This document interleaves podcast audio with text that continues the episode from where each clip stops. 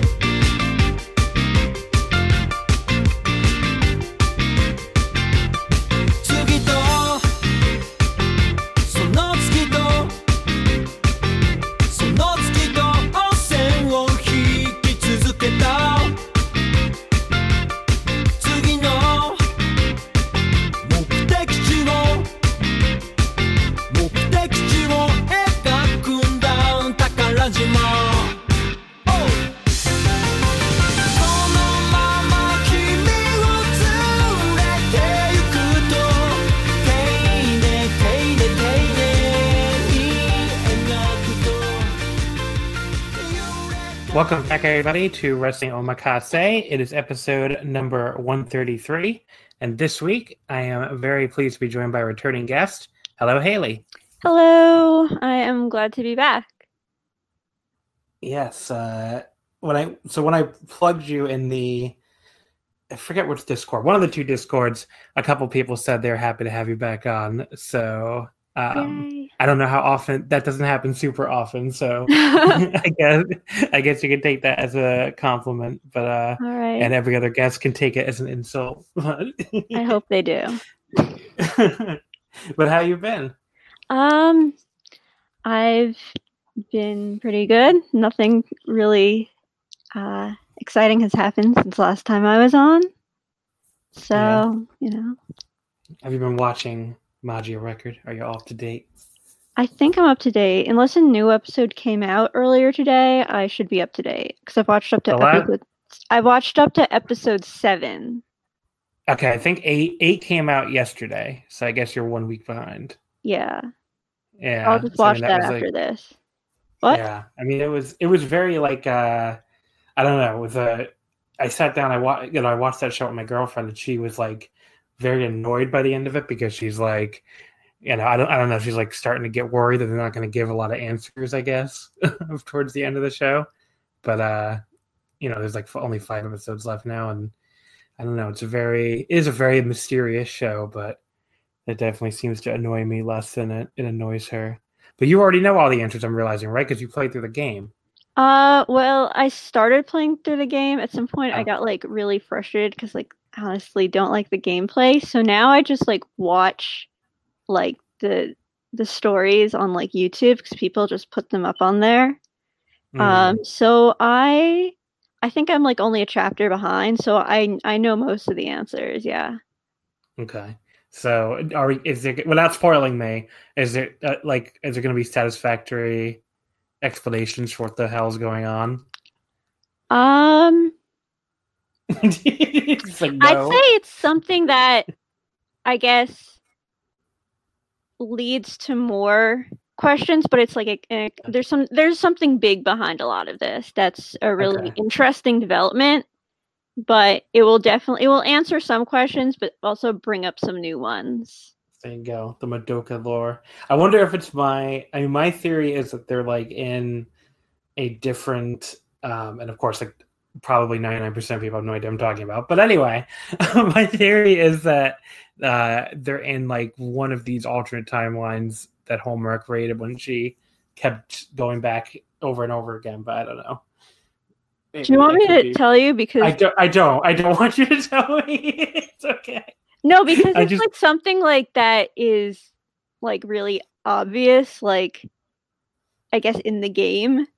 Yeah, there's I things in the game that are really obvious that haven't like been said in the show, and then there's things that um have been said in the show that I'm like, wait a minute, when did they cover that in the game? I don't remember that. Like when they I talk about her wish, like I don't remember her like remembering her wish. Right. So I'm glad you're you're at least a little confused too. Everybody's confused.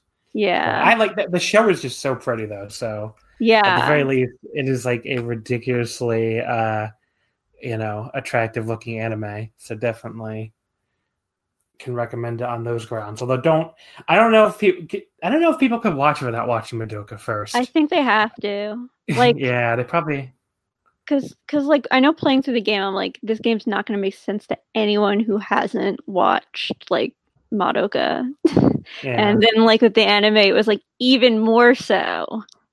I yeah. think. But uh, yeah. So everybody, go watch, go watch Madoka, go watch the Rebellion movie, which uh, I just I we actually just rewatched the entire thing last weekend. We had like a three day weekend, I guess, just to just because it was on our minds from Magia Record, and it's still very good. Still enjoy it a lot, but uh, not breaking any news there, I guess. Yeah. But, uh, although I don't know how you did. We never. I don't know if we talked about it last time, but what, were you one of the people that like liked the ending of Rebellion, or one of the people that like hated it? I have I have like complicated feelings on Rebellion. that yeah. my main thing is is that I take it as like an alternate ending instead of as like the real ending. Like I take the show and like the implication of like I I, I want to say stuff spoiling Madoka, but like okay. you know there's there's an implication of what where Homura is going to go eventually. Um, so I take that as the true ending. And so to me, Rebellion is like an alternate one. And if I take it like that, I actually really like it because I kind of like the idea of Homura making like the wrong choice. Because like at this point, like she's like she's so like traumatized that of course she's gonna like to me her choice like it makes sense in that context, even if it's like the wrong thing to do. So I don't know. I think it's really interesting movie. I guess. Yeah. Yeah. I mean, by the time she does, the thing I didn't realize watching Rebellion until like, you know, rewatching it again is like she gives you so many hints of what she's going to do before she does it. Like she keeps, she basically tells them, do not save me like over and over again uh when they're you know trying to save her and that's in the like fake city that she constructed. And then once they do save her there's some line where she like she basically says like she knows what she's gonna do or she made her choice something. I'm like oh, okay.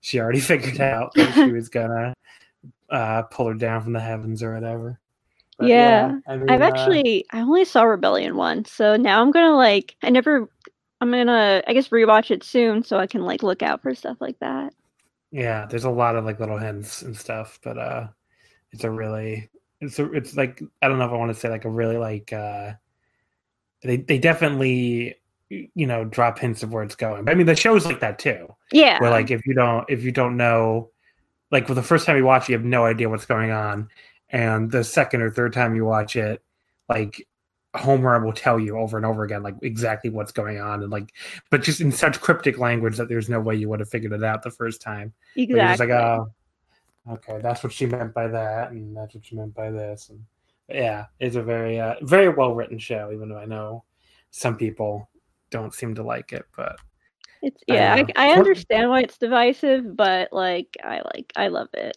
Yeah, it's definitely one I recommend everybody listening to. Everybody listening to this, go out and watch. And it's on Hulu, so you can find it pretty easily. And on Netflix.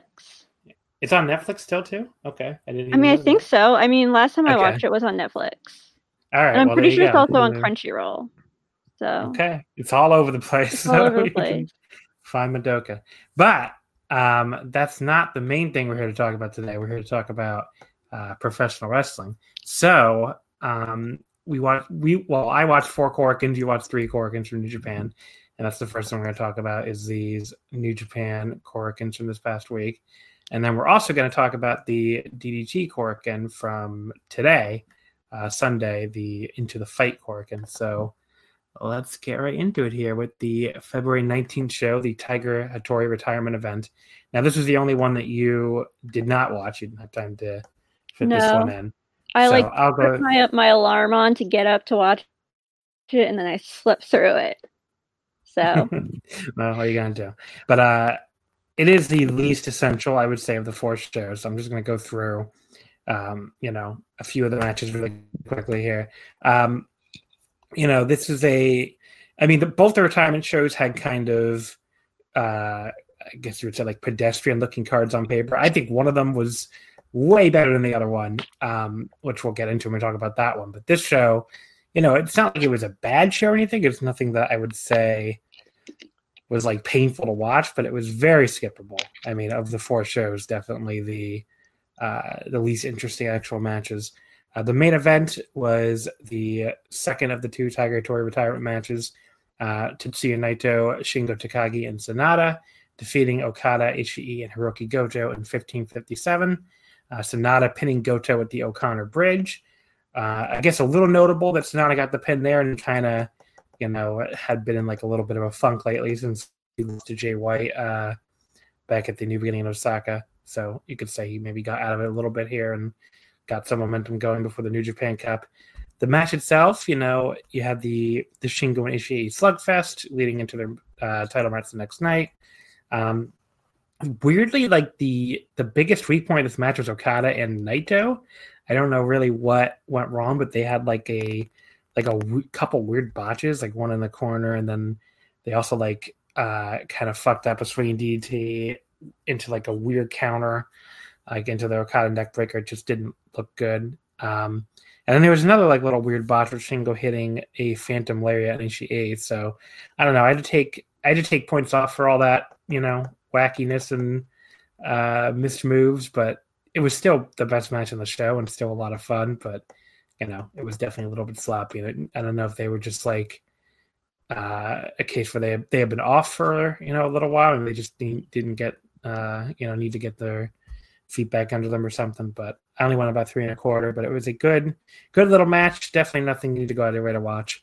Um, the, the the highlight probably was like when all the Lij guys put their fists up to do the Lij salute afterwards, and they like encouraged Tiger Hattori to do it, but Tiger is you know a shorter fellow, so he had to like hop to do the Lij salute. That was kind of funny. Oh yeah, I but, think I saw uh, a picture of that. Uh. Yeah. Um, the retirement ceremony itself was very sweet. That I mean, if you're gonna watch anything from this show, I would say definitely, uh, you know, not just talking to you, like to the listeners as well. If you haven't seen anything, definitely watch the retirement ceremony. It's um, it should be on YouTube. It's definitely on New Japan World with subtitles and the, you know, with all the rest of the promos from that night. And uh, you know, you had basically, uh, Tiger. I wasn't sure if Tiger was going to be like a, you know, a crier or not, and he was very much a crier. He was uh, very emotional throughout this entire thing. It was very sweet. And you know, you had the great Kabuki showing up, uh, Hiroshi Hase, Keiji Muto, and Riki Choshu. Um, you know, Choshu and especially goes way back with Tiger. Um, you know, from all their days and I think like in Florida and stuff.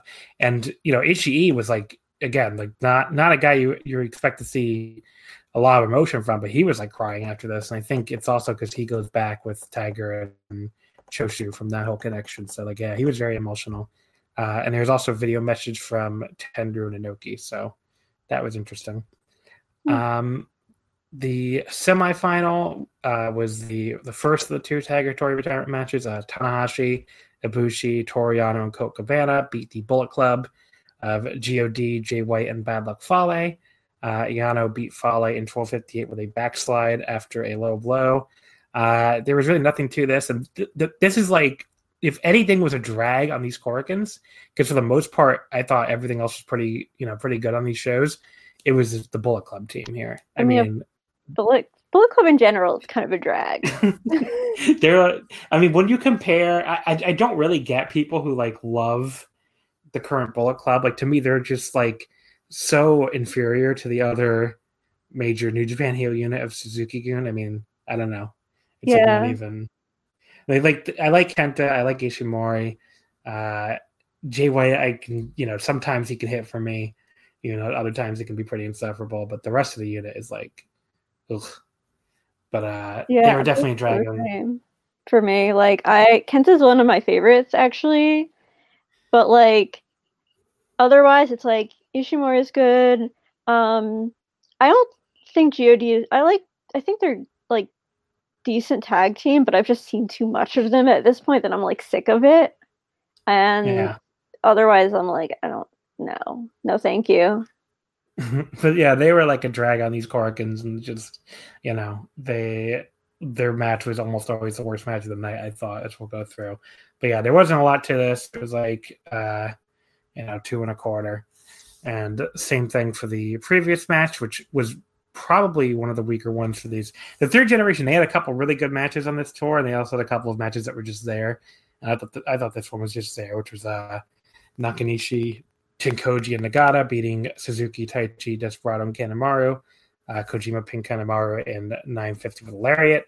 Um, it did start the the winning streak kind of thing they had with the third generation, which I thought was a, a neat little thing. I mean, old people win in New Japan so rarely that like it, it's like it felt like a big deal when they were getting all these wins, even though you know if you really look at it, they with one exception, which I guess we'll get to, they were mostly pinning people that you know take pins all the time. Like obviously, Kanemaru is not exactly uh, the top a, a main eventer in New Japan, but you know it just felt really cool just to have the third generation go on this winning streak leading into their uh, final ma- the Nakanishi final match on the twenty second.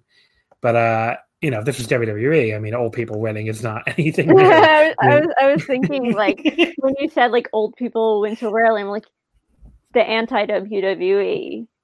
I mean, an old person might win the Universal title on Thursday in uh, the Kingdom of Saudi Arabia. So. Wait, who? What's the match? Goldberg versus the Fiend I'm gonna. the Universal Championship. I'm so glad I don't watch WWE. Goldberg Fiend versus Berg, as a friend of the show Kevin Brown put it on Twitter. But uh, yeah, it's going to be quite the match. I don't. I am also not going to watch that. I have to say. Uh, yeah, I mean, like obviously, I'm not gonna watch it. Yeah. But uh but yeah so the old people got a little winning streak going that started here uh match three was i think the yeah the second best match of the show um juice robinson david finlay and yoshihashi defeating evil hiromu and bushi in 854 the pulp uh juice with the pulp friction on bushi. Um so the big question leading up to this was would bushi refrain from the water spitting or not because of the uh you know the coronavirus fears going around? Because there was a guy on twitter uh, that you know i was looking at like the japanese twitter responses when new japan announced that they like you know were they weren't going to cancel shows but they wanted extra precautions to be taken. And you know there was a for the most part the japanese twitter responses seemed to be pretty supportive. But there was like one guy who was very uh i don't know the word like he was very concerned uh, with whether or not bushi would spit water like like he was like Bushi must I, I mean obviously the auto translate is going to mangle it but it was something like Bushi must be told uh, not to spit water or something. And it's like I, I don't know if they read that tweet and they told Bushi or what but he came out and like he all week he did like the the, the pose on the top rope and like the I don't know how to describe it like the thing where he like moves his two hands away from his mouth like he, and then puts his mouth up like he's going to spit and then just didn't spit so I thought I don't know, but for some reason that was funnier than if he did, just like didn't do the pose at all. Yeah. But uh, but but Kanemaru meanwhile still spit the whiskey.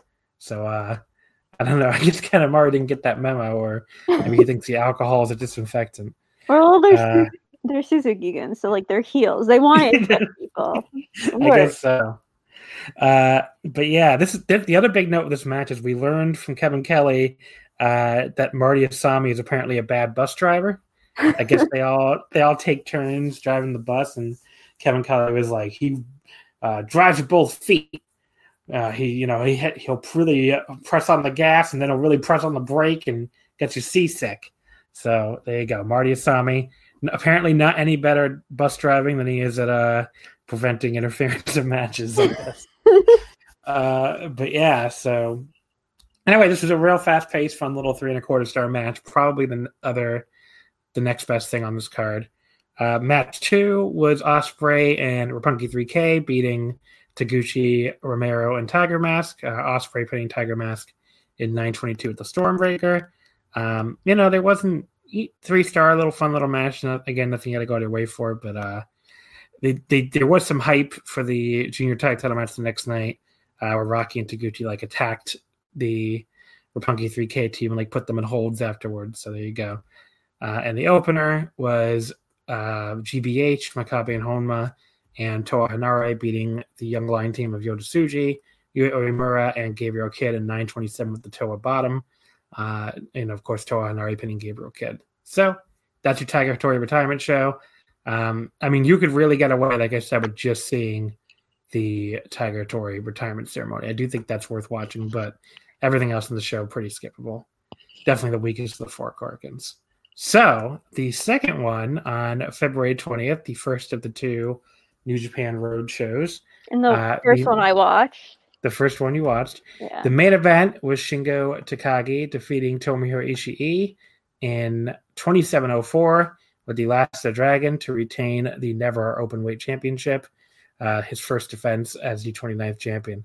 What would you think of Shingo versus Ishii? I've talked a lot, so you could definitely start out here. I guess for me, like, I don't know. It wasn't like it wasn't a bad match, but I guess like I wasn't like too excited by it either.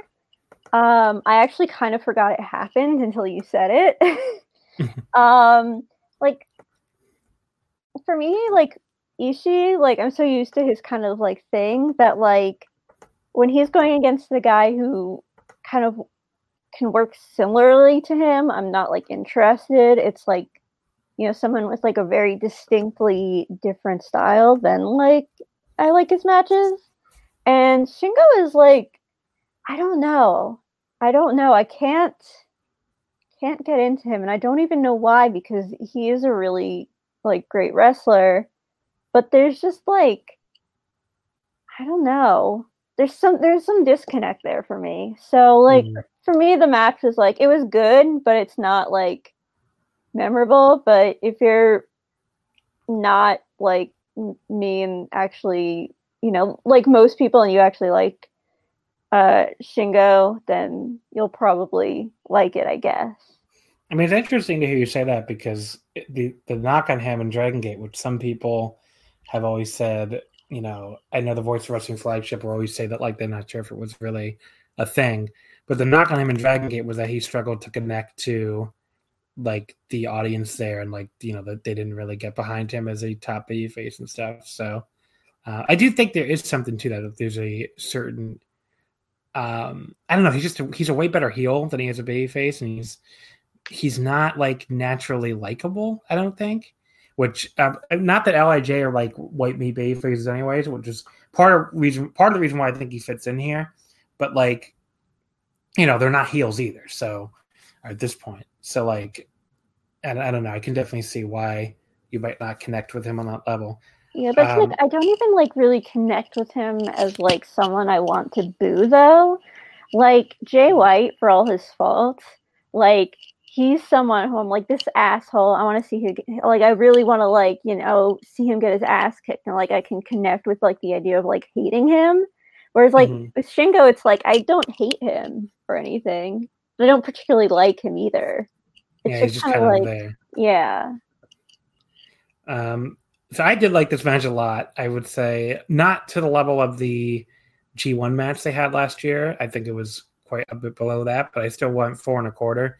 So, you know, I thought it was a really awesome match. If I was going to nitpick it at all, I thought maybe it dragged a little bit. I don't know if they need to go 27 04, especially after, you know, the previous match went almost 27 minutes. But, uh, you know, there was enough stuff here that I did really enjoy myself, like the, you know, the big fight on the apron leading to that Death Valley driver by Shingo. Um, the like sequence of like these high angle backdrops they did where they just kept dropping each other on their heads. Um, you know, I could I could have done without the headbutts pretty much as always. Oh yeah see that. same like that part i was cringing Um, but then like the when Shingo hit the pumping bomber and only got a one count, that was awesome. Um, Shingo did like a modified Michinoku driver, which Chris Charlton called an Ishii driver. I don't I didn't know he's like when's the last time Ishii did that? Uh, anyway. Um, but yeah, and, and then if I had any other complaint, it almost I think Shingo's win felt a little anticlimactic at the end. Um, but yeah, I don't know. I still thought it was great, and the the post match stuff was awesome. Where Shin, where Ishii like you know they kept fighting, and Ishii didn't want to give up, and he kept getting up and like almost falling down. Uh, I thought his like Ishii selling after the match was probably even better and selling during the match. So all that stuff was tremendous. So, you know, definitely an awesome main event. But if people, I think if I think some people were expecting like a, you know, like surefire match of the year contender here, and I, I don't think they got to that level. So, uh, the semi-main, the IWGP Junior Tag Team titles, the Mega Coaches coming up short against Roppongi 3K, who make their second defense. Uh, Sho pinning Rocky Romero in 26-7 after the strong X. Um, so what do you think of this one? This was a, a weird one for me, but I'll let you go first. Um, I actually I really loved it. Um, I guess because like I I really like Roppongi 3K, and I have like this like nervousness always about them breaking up or like about them like ditching Rocky. Like it's always there every time they're in the ring. Like that something's gonna happen. Like it could happen at any moment. Like I guess I'm a little paranoid about it. So like this match, like that was like at a really high level for me. But like despite that, like I thought it was really fun. Um, I mean it's not like some big like epic like if you want something like that.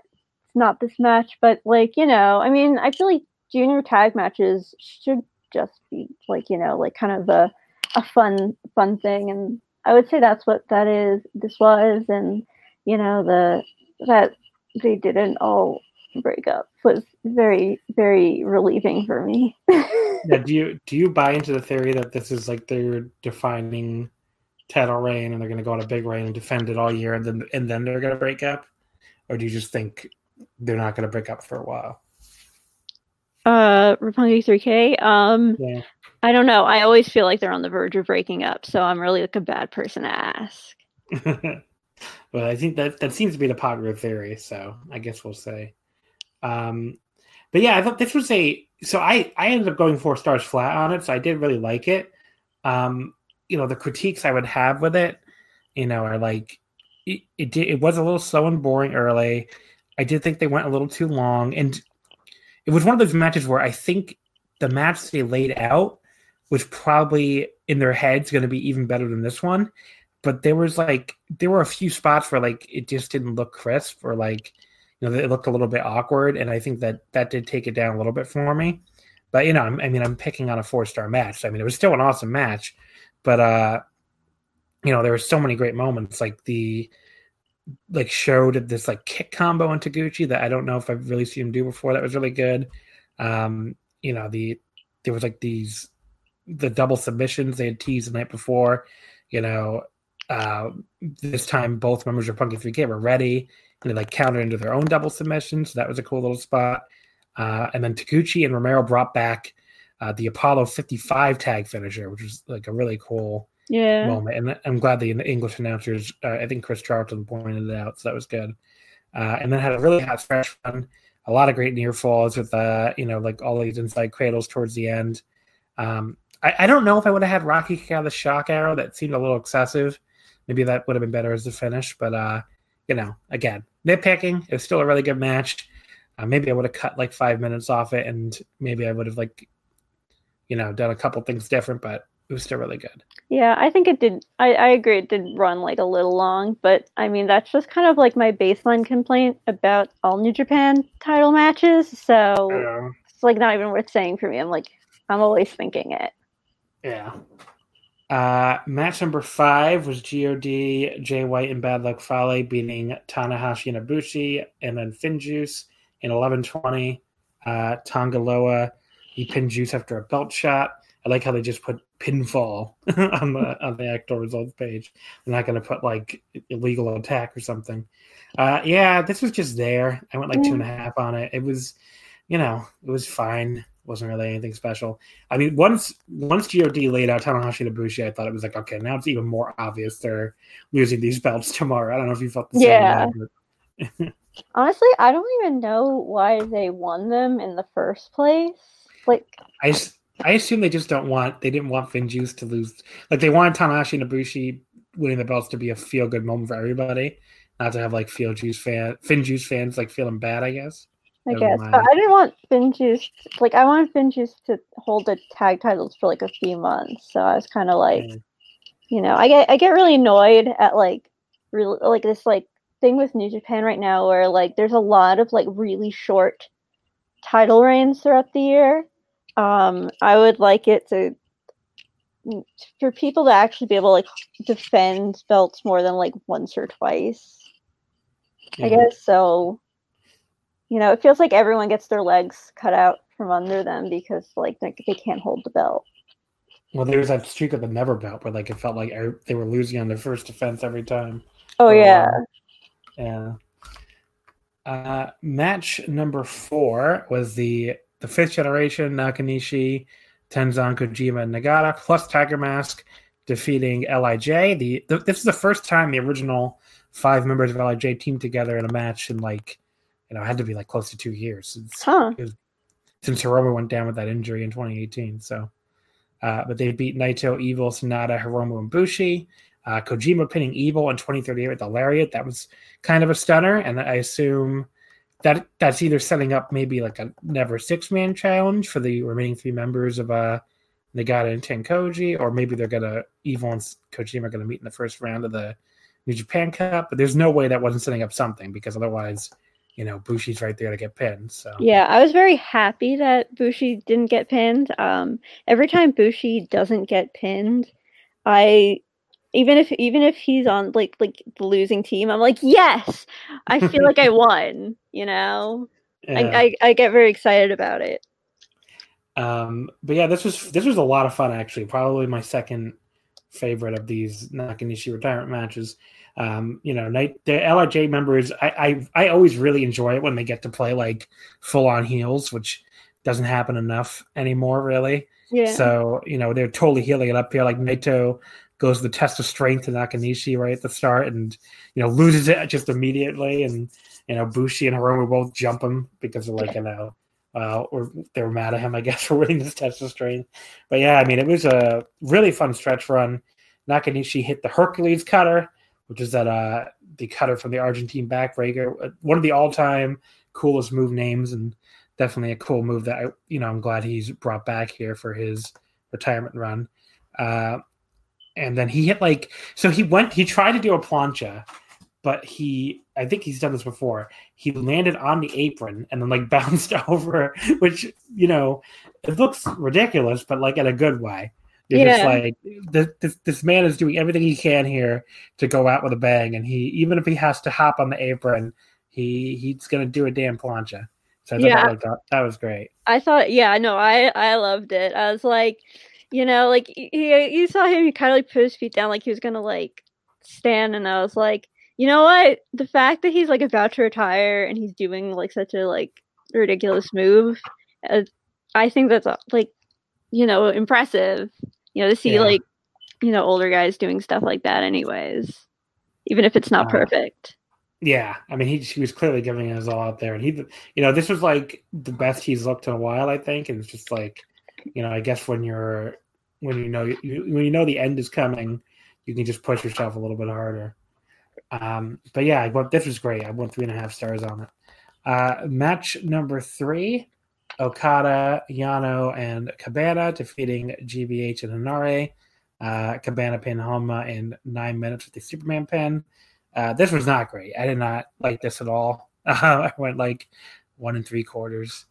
Uh, it was just a bad match. I don't know. It wasn't. I didn't. I don't know. Like the, the Cabana and Yano comedy, sometimes it lands with me and sometimes it doesn't, and it did not land with me here. This is not interesting, not fun. Just a just a kind of bad match. Yeah. Yeah, I Um, know. I, I would I would agree. So it wasn't. Um, I mean, I automatically like I, you know, don't like GBH very much. I don't find them very interesting. So like whenever I see them coming, I'm like, oh. So I was already even even though I love Okada and Yano and Colt Cabana, I was like, it's not going to sit. Not enough to save it for me. You know, I'm already like, this is a low level match. So yeah. and it, it didn't do anything to to make me think any differently. Uh, I, I do like the announcers clearing up the controversy from the previous night when uh, Colt Cabana went, came out with the Chaos members to like uh, for the Tiger Hattori Oh retirement yeah, I saw that. Yeah, the You know, announcers it were was like, like uh, everyone was going out, and it was like, nope. So I, he does team with Yano, so I get I get why he just followed Yano out, but uh, it's again because of that confusing chaos Hontai relationship now. It's Yeah. like, well, he is Yano's partner, but he's not in chaos. He's in Hontai. So I like, thought okay. he was in chaos. Like I didn't know he wasn't in chaos until like apparently it was wrong that he walked out with chaos. I was like, Yeah. oh, he's not. well, I mean, it shows it goes to show how fucking meaningless chaos is at this point, where it's like, you know, if they team with Hontai any anyway, you're, you're basically Hontai. I Like, know. what are you doing here? But anyway, uh, match number two was, and this was like one of the big highlights. I almost won four stars on this. Minoru Suzuki, Taichi, El Desperado, and Yoshinobu Kanemaru beating Hirooki Goto, Yoshihashi, Will Ospreay, and Yuya Uemura in 11-20. Uh, Kanemaru pinning Uemura. The big story here was Yuya, like he went right after Suzuki with like a drop kick and like all these crazy forearms. He like beats him all over ringside. You know, he just hits a ton more forms in the corner before Yoshihashi tags himself in. And then Suzuki, of course, later finds him and totally murders him. yeah. Uh, this was the this was the Yuya show. I mean, he was like incredible here, and yeah. you know these these young lions. I mean, I think we're almost used to young lions looking great now, but I, he might even be on, a, on on another level from a lot of these other ones. I mean, he might be the best one yet. So he's just incredible wrestler already. Yeah. yeah, I went three and three quarters. I I love this match. I mean, I, I feel exactly the same. I haven't anything to add, but same. Uh, the opener, Yota Tsuji defeating Gabriel Kidd in 709 with the Boston Crab. Uh, just a normal little young lion match. But overall, this was a really fun show. Probably the best of the four, I would think. But, you know, definitely a good show. Yeah. Uh, the 21st, the second New Japan Roadshow. So the main event, and I'll definitely let you start here. The Tanahashi and Bushi defeating God in 2010 when Tanahashi pinned Tama Tonga with the high fly flow. So Ibushi wins his first ever IWGP tag team heavyweight tag team title, I should say, because obviously he did have the junior tag titles with Kenny Omega. Um, so I guess, and, and this is Tanahashi's fourth heavyweight tag title. I think he held them before with uh, definitely with Nakamura in 2005, and then before that, I believe with Kotaro Suzuki and like Yutaka Yoshie or something. So you know, it's been a long time for Tanahashi these heavyweight tag belts, but he he has held them before.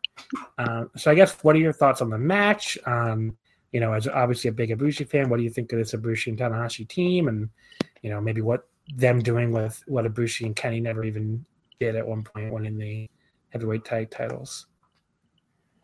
Well, oh my god, I have I have a lot of feelings on this, and I've ranted to so many of my friends about my feelings on this already on the on the Ibushi Tanahashi tag team.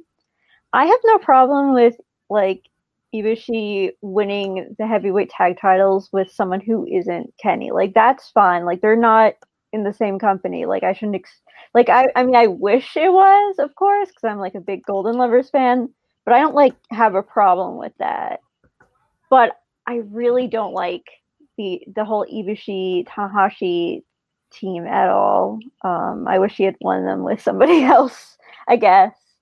Um, because I feel like Ibushi's character has been slowly uh becoming, I guess, flanderized is the is the right term into like just like he's a Tanahashi fanboy, and it's like really annoying because you'd think like oh once kenny leaves like ibushi's going to be like a more independent character but instead they're like no let's tie him to tanahashi.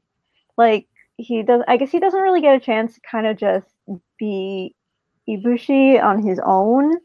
And i don't know this entire like ibushi ever since signing has like definitely like kind of changed from the ibushi we knew before. Like he's trying to be like Tanahashi, and it's just like I don't know. It's kind of like it feels like he's losing a lot of, I guess, what made him so unique and great before.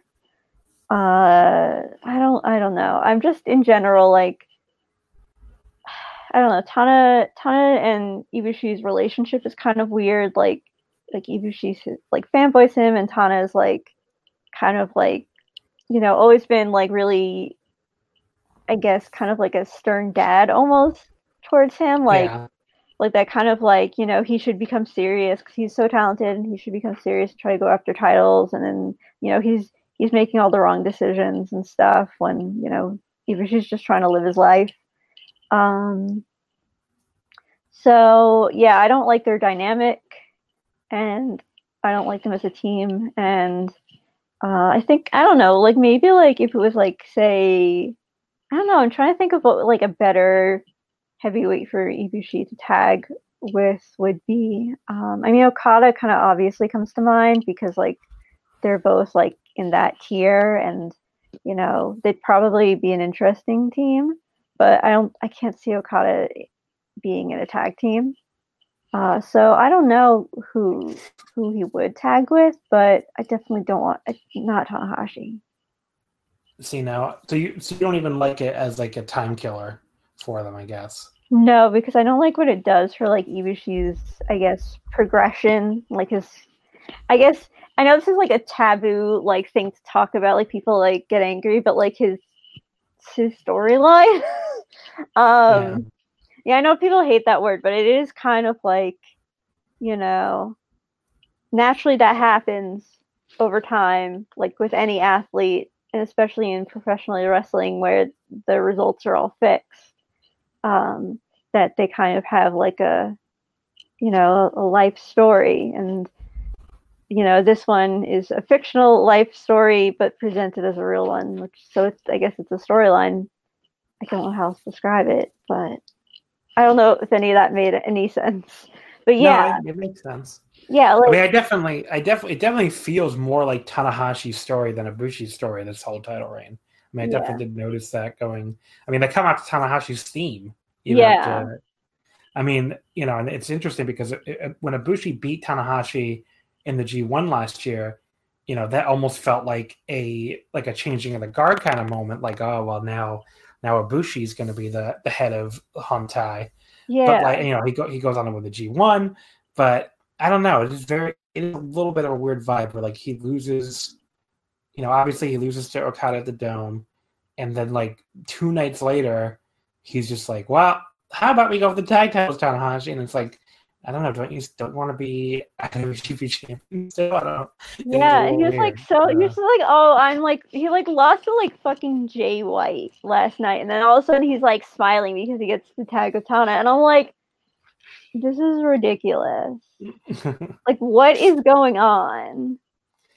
I mean, it, it is one of those things where it's like, yes, obviously, um, in, in an outer character way, it, it makes sense. Where it's like, okay, well, this is Naito's run right now, and we don't want to do Naito Ibushi or Naito Tana right now, so you know, let's put these two together and have them, you know, kill some time with these tag title matches, and we can put on some big matches or whatever. But like, you know, a character is kind of like.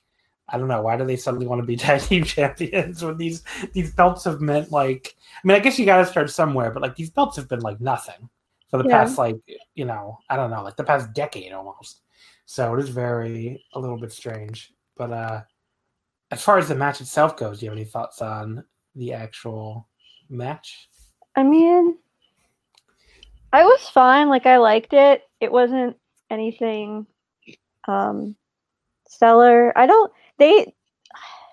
I know that God did some sort of like cheating at some point, but I don't. Yeah. Even, I don't even remember what it was. Like, that's how like kind of like, I guess, sick I am of God's like thing is that like it doesn't even register to me anymore that they're like doing things like I'm kind of like pissed that we didn't get Tanahashi and Ibushi versus Finjuice because I actually think that would have been an awesome match. But you I mean we might still get it at some point Yeah. But, yeah um I mean they're still they are still like in com like in the backstage comments they're still kind of teasing it but you know obviously it's not going to be the next one um you know this is this match I thought was really good by the end you know I didn't quite go for because the, the big problem with the match was you know 120 minutes the first like almost 10 were just not that interesting like there's a lot of like side headlocks and like a lot of uh you know, kind of bore like you know the usual really boring heat segment from God. Yeah. But after, but you know, Ibushi did some interesting stuff in the first ten minutes. That was the only uh, good stuff about the first ten. And then after the ten minute mark, it really picked up. Um, you know, if if this was like a ten minute sprint, it would have been like a really awesome match. Um, you know, there was like a you know Tanahashi kind of made his own comeback. Um, you know, on both members of God after Ibushi got taken out the gun stun um, you know, hit the high fly flow. He, I mean, again, I guess this kind of speaks to your point, actually. But he would have beaten both members of God by himself if Jado hadn't pulled the ref out after Tanahashi hit that high fly flow on uh, the first one. Because I mean, basically, Ibushi got taken out by Tama Tonga with the gun stun. Then Tanahashi just beat the shit out of both members of God by himself. Yeah, exactly. And had one of them pinned. But exactly. uh, but Tanga Loa does give Tana a belt shot, and then you know he brings Ibushi in for the same thing, but Kota ducks, and uh, you know Tama Tonga gets instead, or I think Tama Tonga, I don't know, somebody gets take, takes instead, and then uh, you know Kota gets his turn to go nuts, and he takes out Tama Tonga with a high kick. He hits the Kamigoe, hits his crazy dive on Tanga Loa and Jado to the floor.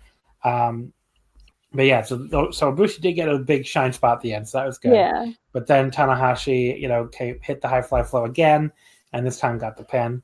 So yeah, I did think this was really good. By the end, I went three and three quarters, but uh, can't quite go four stars when the first half of the match was so boring. Um, after that, of course, the dangerous Tekkers, Taichi and Zack Oh, Sabre Jr. yeah. ran out and attacked them. This was awesome. Yes, Uh, this was so good. I loved it. I loved it. I actually want them. I want them to win. I'm like so excited about this. Yeah, I mean, there's such a like I don't know that it's not a word you're gonna hear in a lot of pro wrestling podcasts, but they are an adorable team. like they Yeah. are, like especially if you follow their Twitter and stuff. Yeah. Like they they like all they do is like sit in these these bars like drinking together. It's just great. yeah. And it's funny because at one point, like years and years ago, Zack hated Taichi. Like in Noah, like he really did not like him apparently, and I don't know the two the two really turned it around. Wait, that could. I mean, like in real life or like story. I don't know. It could have been either because he there was like some tweet where he was like, uh, you know, you know, thank God I don't have to work with Taichi or something. I don't know. But uh, but yeah, they really turned it around. I guess they seem like the best of friends now. Yeah. Uh, but yeah, so I mean, like Zack also, I like I was stunned that he was here because he was not on this entire tour. But Yeah. then he comes backstage and he's just like, you know, I can't do a Zack accent, but in his amazing voice, he's like, "I live in Tokyo now, you idiots." Basically, his explanation for why he was there. So that was great. That was But yeah, honestly. I'm just like I've been wanting Taichi to get some heavyweight gold, and for Zack to get like anything in New Japan. So I yeah, I really want them to win this. I'm like, and they're like such a fun team to watch together. So I'm Yeah, excited for the I mean- match, and you know, I don't know if they'll. I I can't imagine like that they'd want Ibushi and Tanahashi to lose so soon, but at the same time, I'm like, I do. So, and I really want, like, if it was like a rematch with God, I'd be like, no, let's. I mean, I, no matter how I feel about the Ibushi Tana team, anything but God, but it's like one of the teams I really love, so I'm excited. yeah, and I I it, I think it might be at the anniversary show next week. It wouldn't surprise me. because uh you know you think they're they're also building Zack and Moxley for the U.S. title, which I assume will be for Sakura Genesis at the end of the month. So I don't know when else they're going to do it because the day after the anniversary show is the New Japan Cup. But uh, I as you're listening to this, you the listener might have all the answers, but we do not have any cards. Apparently, we're going to get the card for the anniversary show and the New Japan Cup bracket um, probably on Tuesday because uh, Monday is a national holiday in Japan. So I think that's what's going to happen. Um, uh, but yeah, so this was a, a really good match. But uh, I'm like you, I'm also much more excited for the Dangerous Tekkers Tanahashi Ibushi uh, tag title match. So we'll see. I mean, I think that match could also just be really awesome. I mean, all four guys are great. So Yeah, I guess we'll see what happens there. yeah. Uh, the semi main event was for the never open weight six man tag team titles. The LIJ team of Shingo, Evil, and Bushi defeating the team of Yano, Cabana, and Taguchi in 14-14 when Bushi pinned Taguchi. Uh, first of all, yeah, no, I'm just like the Bushi pinned, like, and then somebody else's name said Bushi was pinned. Was it's it's just a great combination of words, you know. I, I yeah. love it. Um, but yeah, Bushi Bushi pinning Taguchi here after the he spit the mist in his face. I guess he's willing to spit that, just not the just not the water. And then and then the Bushi roll for the pin. Um, I first of all, I'm I'm very relieved that LIJ retained here for their second defense because these belts change hands all the time. No, I was very scared the comedy team was going to win the belts here, but uh, but yeah, I, I, thought this was actually really fun. Like a lot better than I thought it was going to be. Like this is an example of the the Yano and Cabana antics like really landing for me. I thought they they were really funny here, and Taguchi, you know, can obviously do comedy with the best of them. So you know, the whole thing with the belts being under the ring, I thought was really funny. Yeah. When they, they came out with because they didn't have the belts all week, like on either two prior shows either. And they came out with them again after they'd stolen them, you know, a couple of weeks ago. And or they came out without them again, I should say and they, they, you know the LIJ team kept saying like where the fuck are our belts? Like what's going on? And you know they, they keep saying they don't know where they are. And then finally they pull them out from under the ring and they all just start leaving like all right we're the champions. Goodbye. That was funny. Um but yeah i mean i thought you know everybody and then everybody like was arguing on the floor and they almost got counted out and Taguchi finally slides in at 19 uh and then you know he runs right into all three members of LIJ that was funny.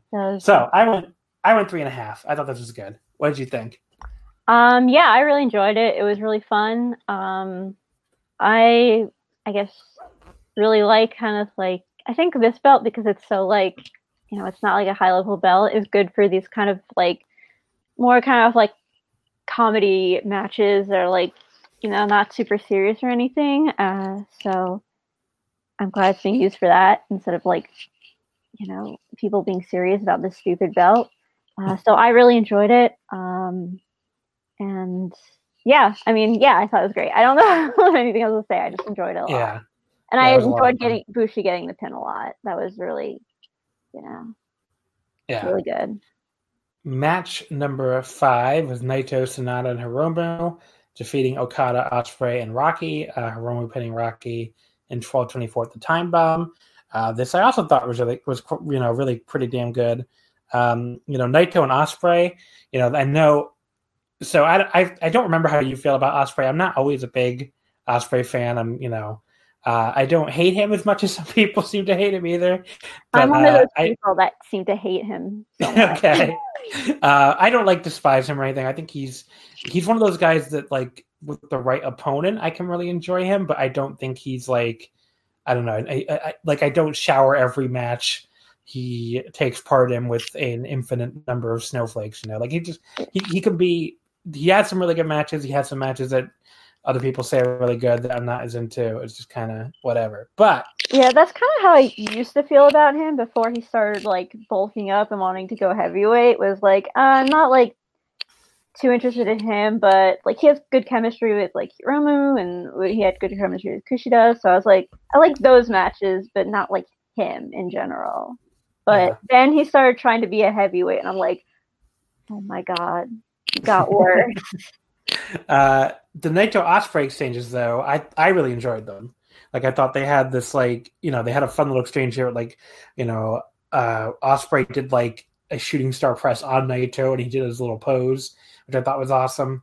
Um, you know, they just the entire exchange was just really fun, and you know these two have never had a singles match before, so it did make me think, hmm, this would be a really fun singles match, probably. I mean, Naito has a history for me of getting uh, really, really awesome matches out of white people in New Japan that I don't really like very much. uh, uh, you know, on Kenny Omega, but so I'm sure he would, uh, you know, do, him and Ospreay would, uh, you know, I think have a really great match. But we'll see.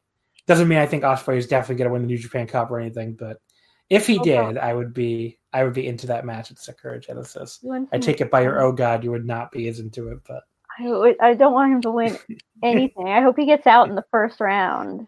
okay, but this match beaten, is good. I think he. I hope he's beaten like by like some like really like low level guy like in the first round, like Yoshihashi. I want him to be beat by Yoshihashi in the first Yeah. round.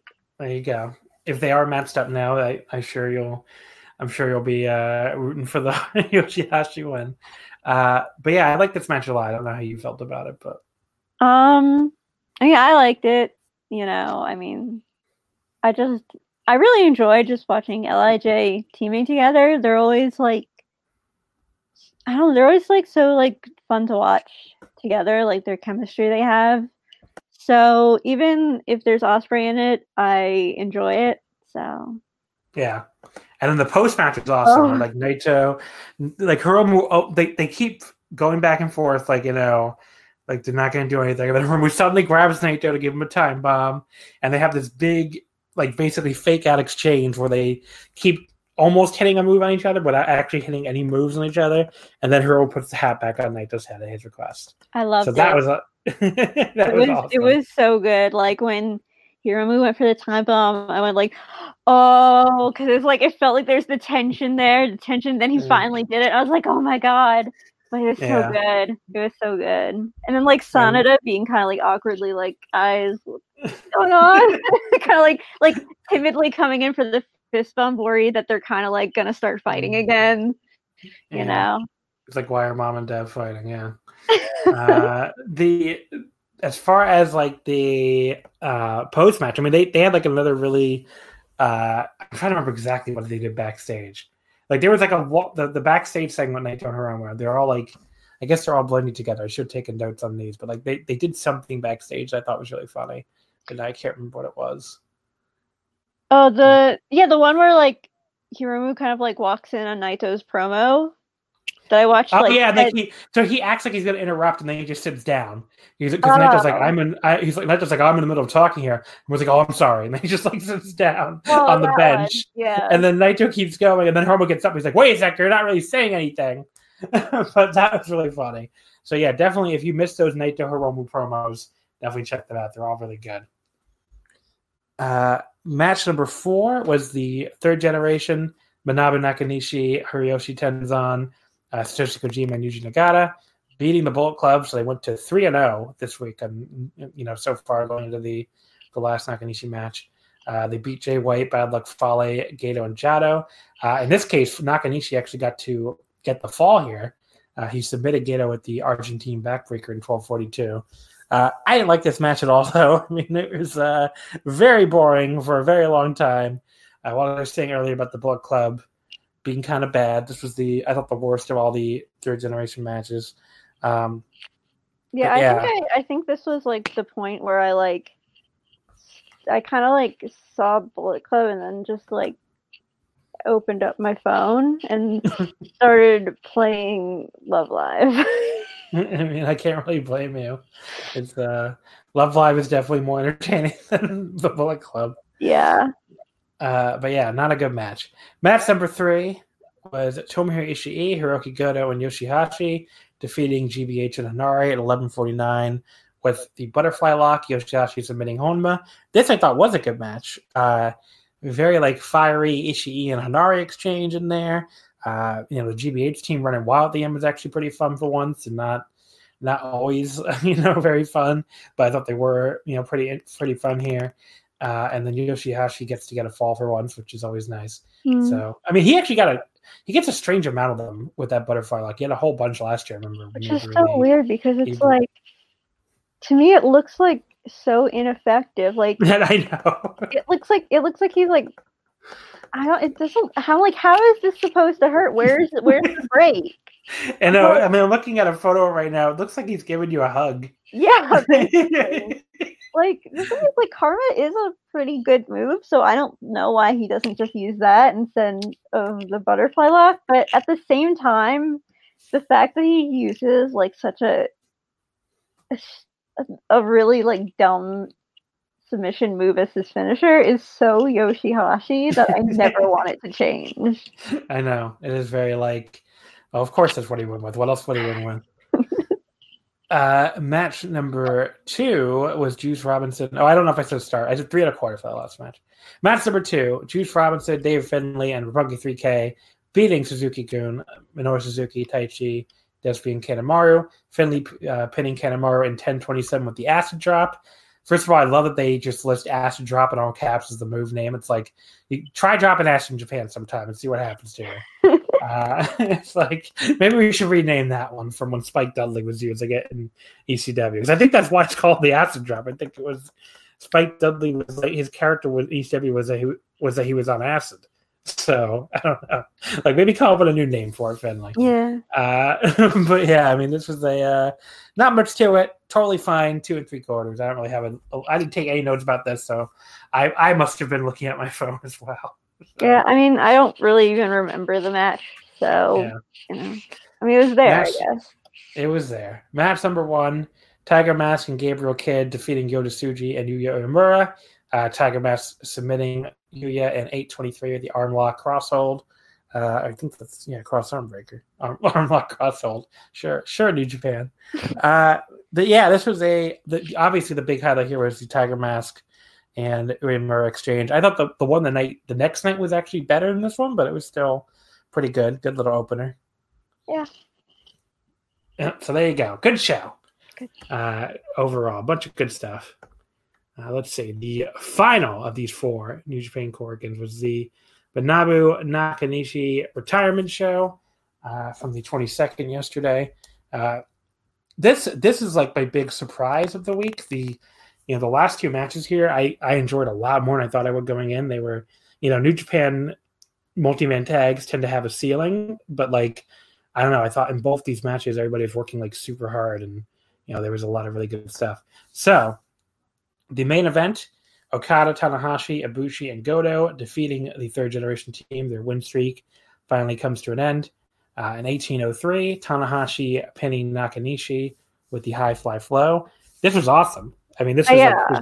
really good. Yeah. Um, what what did you think of this big clash of the generations here? Uh, I thought it was really great. I liked the spot where all the the uh, the older guys were doing like their submissions on the younger guys. I thought all in the ring. I Yeah. thought looked really awesome. Um, I yeah, and I really loved like seeing like like Ibushi, who's like the mo who's like never played a heel character, like getting to like heel it up. Like when he like they're booing him and he like does the thumbs down. I'm like, oh yeah, there he goes. I thought it was I thought that was great. Um so yeah, and then I don't know, it was really good actually. Like everyone, yeah, everyone really worked hard to make it a good match and not just like, oh, it's like a multi man tag. Like it it Yeah. felt like something special. Like, you know, so like it was like it was a retirement match, not like it was like just any match. So yeah, it was really The- good. the pre-match video was awesome too, where like Nakanishi eating his giant breakfast in between Yeah. all these awesome highlights of his career, coming back from that like neck injury in 2011 that could have ended his career, Yeah. you know, nine years earlier. So yeah, that was a that was just a really awesome. I I mean, I got a little emotional watching that video. Oh. I'm Oh, not gonna lie, it was very. I mean, Nakanishi's a guy I always really liked, so you know, I'm definitely gonna miss him. I thought he he really uh he really acquitted himself well, I guess is the best way to put it, over this last week. I mean, he just looked like he was giving his all in every single match, and he really, like, I think, you know, ga- showed that some of the naysayers that, like, I think he still could. I, I will be honest, I don't think he had to retire. I think he could have kept going, and you know, I get why he chose to. I'm sure he's in a lot of pain, but the fact that he came out and you know kept kept putting on these matches you know, and kept putting on these performances and these tags, even when he looked like, you know, I, I mean, look, let's be real. He looks better in these matches than Honma has looked since he came back. I mean, that's by a lot, I think. yeah, So- yeah, definitely, definitely. Uh, but yeah, so Ricky Choshu came out to do Japanese commentary. That was really cool. Uh, I like that Nakanishi and Okada started out. You know, they, they had a fun little exchange at the start. And then what you didn't mention what Ibushi did to get booed. He did the Mongolian chop. Oh yeah, yeah. which I the couldn't, crowd, like, yeah, I couldn't like remember what it was. Yeah, him and Tanahashi were both doing it, and like the crowd always boos whoever does that. Doesn't matter who it is. Like you are not allowed to Mongolian chop Tenzan.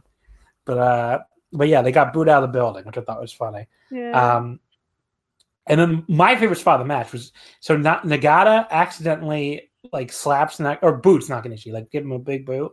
and Oh, Nakanishi yeah. goes wild and like puts him up into the Argentine. It's like almost like the two of them going at it one more time for old time's sake. Oh yeah, and then they Uh, just like drop Nagata on Well, he just kept yeah, he was throwing them at people. It was awesome. like But yeah, um, it- you know, I was like I literally started laughing when he just dropped him on Ibushi. was like I, Yeah. it was out of nowhere. I loved it.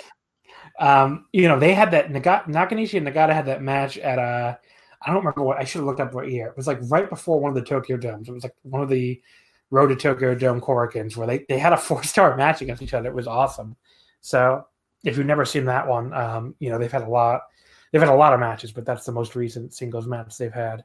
Um, but yeah, there was a at one point, you know, Nakanishi did a cross body on the top off the top on Tana. Uh, you know, then then there was that spot you talked about with all the submissions with the crowd going nuts, and the crowd was just like, I mean, this was like an overflow crowd.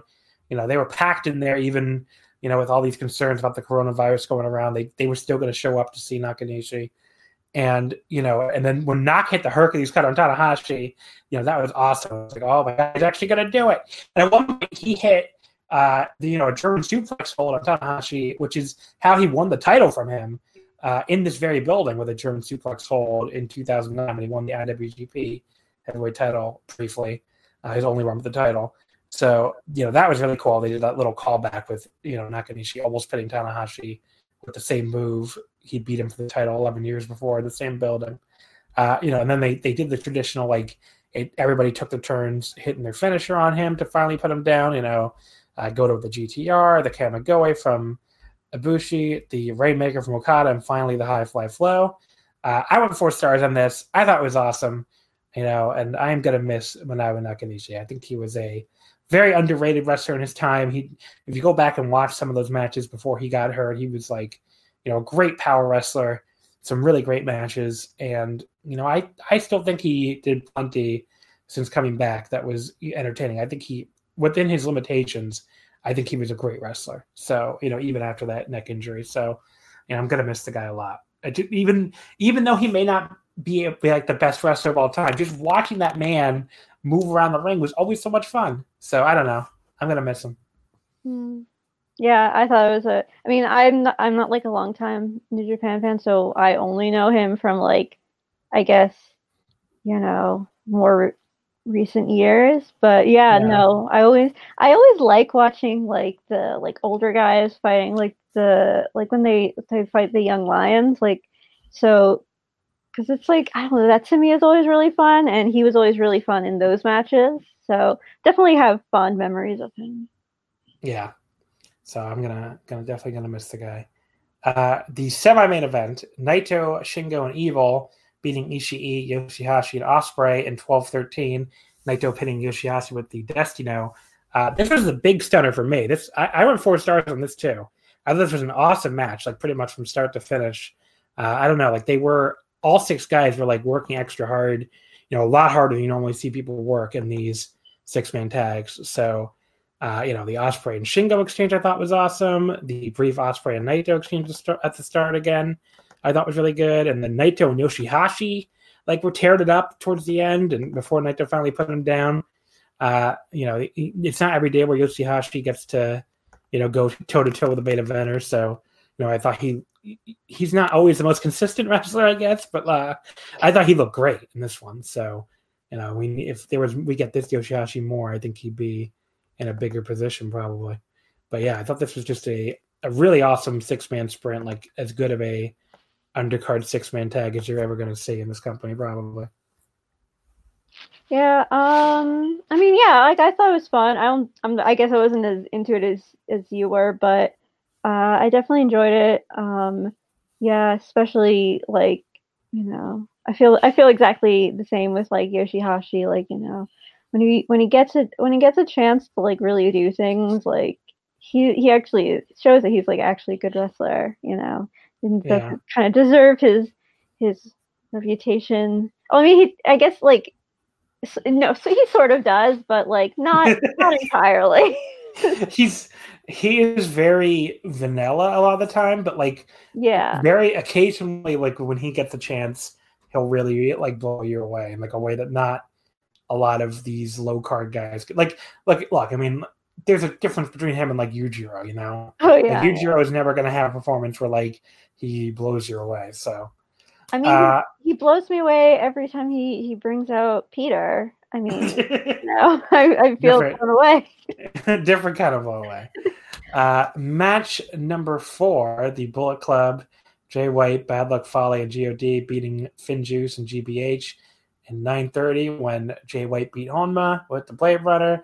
I've had enough of these fucking Bullet Club multi-man tags. Like by this point, I was like, God damn! Uh, if I didn't do these, if I wasn't doing the show, I probably would fucking skip this because I can't take any more of these Bullet Club matches. They're so boring. I actually Uh, did kind of skip this. I did. I did. I was like, I'm like, I can't. Not even. Not even. Like I was like, because like normally I like don't watch like uh, matches with Ospreay in them, but like I did because I knew it was gonna be a show. But I'm like, this. This I cannot take. There's on one side there's GBH, on the other side there's Bullet Club. I'm not doing this. I'm. I, just, I have a limit. Well, You know. Well, I can tell you right now, you didn't miss a goddamn thing. I had Uh, a feeling. Yeah. I'm like, as soon as you see Bad Luck Fale, you know it's like I don't have to watch this, and I probably shouldn't. You know.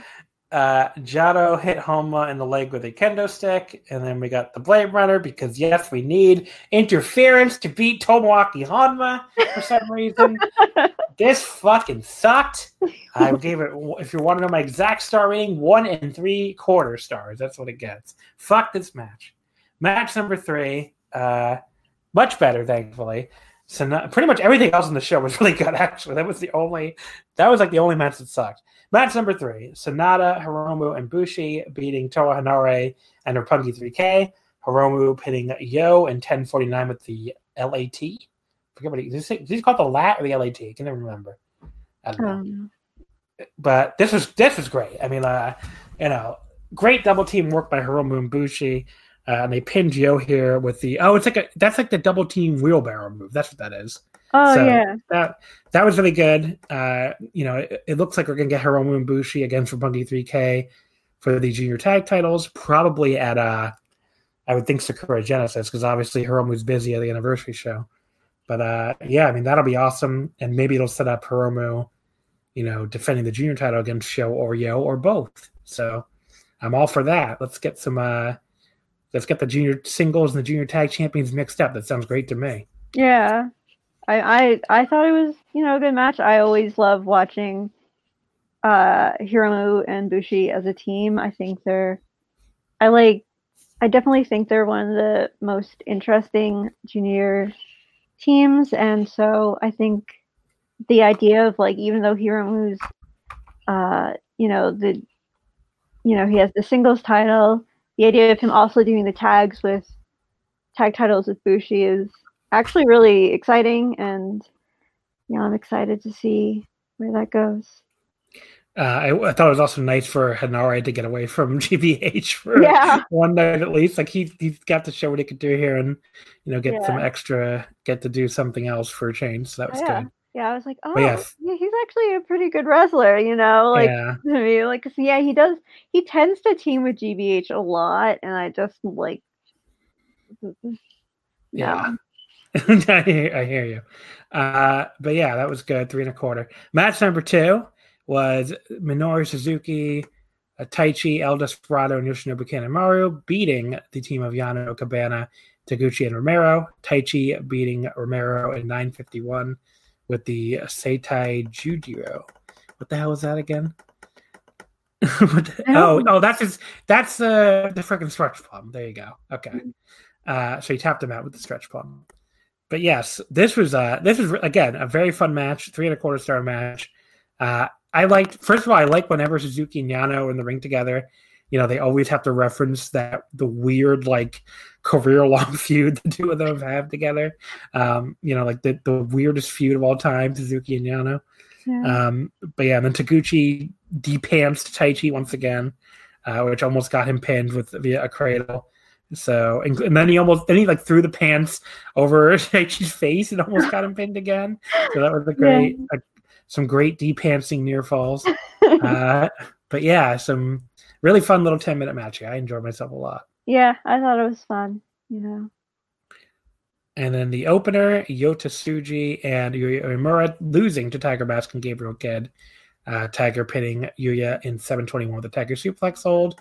Good little three star opener. Enjoyed Tiger and uh, Yuya, you know, having their big exchanges. And, you know, Gabriel Kidd, he looked good away from El Phantasmo. That's the best thing I can say.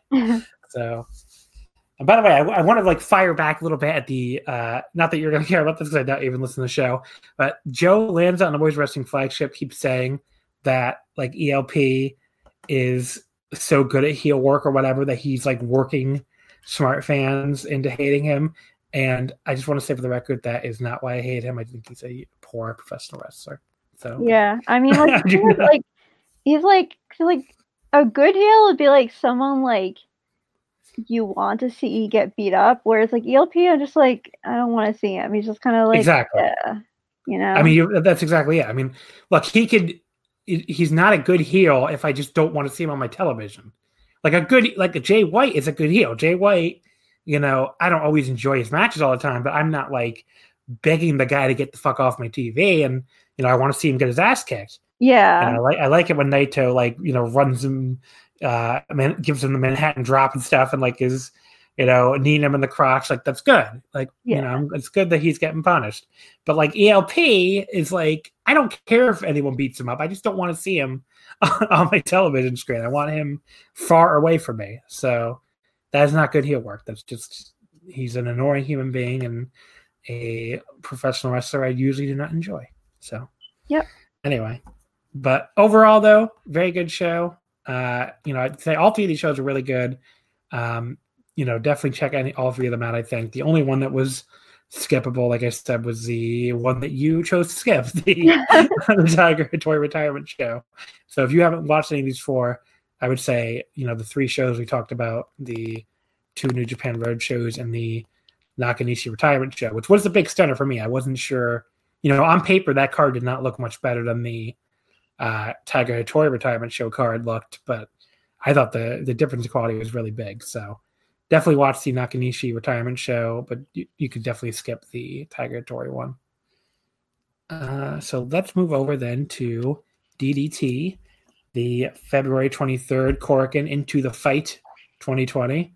Uh, this did almost 1,200 fans, which is pretty good, especially considering you know all the the coronavirus stuff going around. I mean, you know, DDT's definitely drawn uh, much smaller Korakuen crowds than than this, even without a fear of a virus pandemic. So, um, so the show opened with uh, Danshoku Dino, who has a anytime anywhere bracelet, and Sasadango talking. Uh, they introduced a new, or they announced a new trainee, uh, Okatani, is who's uh, only 19 years old. He's going to debut on March 3rd, so that'll be interesting. He'll join uh, Keigo Nakamura as like the new trainees. Uh, they went over the current anytime anywhere holders going in, um, which is uh, Aoki, Dino, and uh, Mad Paulie have you know the blue, yellow, and green anytime anywhere gauntlets. The black gauntlet was on Cody Hall, but Cody Hall got his ass fired so the, the Black Gauntlet is now vacant. So they didn't announce what's going to happen with that. If we're going to, uh, you know, fill it later or whatever. Uh, and if you don't know how these gauntlets work, they can, you know, you can challenge for this title anytime, but you know, just like Money in the Bank, basically, you can challenge for the KOD title. I think, I think you can challenge for any title, but people only ever seem to challenge for the KOD title. Um, you know, anytime you want, but you know, just like kind of like Money in the Bank. But it, the the catch is I'm sorry, what were we gonna say? Only instead of being like an annoying to carry on briefcase, it's like you know, it's just a little thing on your wrist. You know? Yeah, you know you what it reminds me. Check in through. through yeah. You know what it reminds me of? Actually, like a dual disc from Yu-Gi-Oh. I don't know if you ever watched Yu-Gi-Oh. Oh, no, I love Yu-Gi-Oh. I'm big Yu-Gi-Oh. yeah. yeah. It's like a oh, I think it's some sort of like tokusatsu thing. The, oh, you mean like uh, like a transformer? Yeah. Yeah. Yeah, that makes uh, but yeah, so the, the the other big catch though with these compared to Money in the Bank is if you get pinned or submitted in any kind of match, tag match, anything, doesn't have to be a singles match, you lose the bracelet to whoever pinned you. So the thing is basically always defended. And the other contract, the new one they introduced this year, is the is a freaking sword. Yeah. the Saitama Super Arena sword, which you cannot turn in to challenge anytime or anywhere but it means that you are in the main event of the Saitama Super Arena show, Wrestle Peter Pan, uh, in July. So you have to hold that thing all the way through, and the same rules apply. So you can lose that at any time if you're pinned or submitted, but you have to hold that. If you hold that thing all the way to June or yeah, it's June actually. If you hold it all the way to June, you'll be in the main event, their biggest show of the year, the biggest show they've ever done, honestly. So there you go. Uh, that's the and the holder of that going to the show was Daisuke Sasaki. So remember as you go through these results, if any of these people get pinned, they lose their contract or their sword. Um, the opener was a three-way match. Uh, Mad Paulie, who again, as you mentioned, currently holds the contract. He defeated Yuki Onaya and Keigo Nakamura when he pinned Nakamura with a flying body scissors drop in 235. Uh, the highlight of this was Keigo pulling the straps down and like oh, kicking yeah. it, kicking at Naya. I'm like, he's like acting like he's Jerry Lawler or something, but it didn't go well for him. And pulling the straps down and not making any difference. He still got his ass kicked by the much larger man. But uh, and then Paulie just kind of pinned him. But, you know, it was, was just like quick. on him, you know. Like I thought it's just really funny, like the image of like Naya and like Paulie next to like Nakamura, who's like he's like so skinny and like he's like he's like a skinny little like bald guy in the the little like ones like what do you call that like leotard or whatever. Yeah. How short is he? I wonder. Let me see. I'm curious now because you keep bringing up how tiny he is, and he looks. Well, I mean, in comparison to them, I don't think. Yeah, don't but I think he tiny. is pretty. Okay, so he's 168 centimeters. That's not. I guess it's not like super super tiny, but it's pretty. Yeah. It's like five. It's like uh, it's like five five. Yeah. So, so you know, next to them, he looks like you know. Yeah. He could be like three. You know. Five six. Yeah. Okay. Uh, but either way, he got pinned there. Yeah. So match number two, the new eruption unit, Kazusada Higuchi, Yukio Sakaguchi, and Saki Akai, uh, beating Toru Owashi, Naomi Yoshimura, and Mizuki Watase.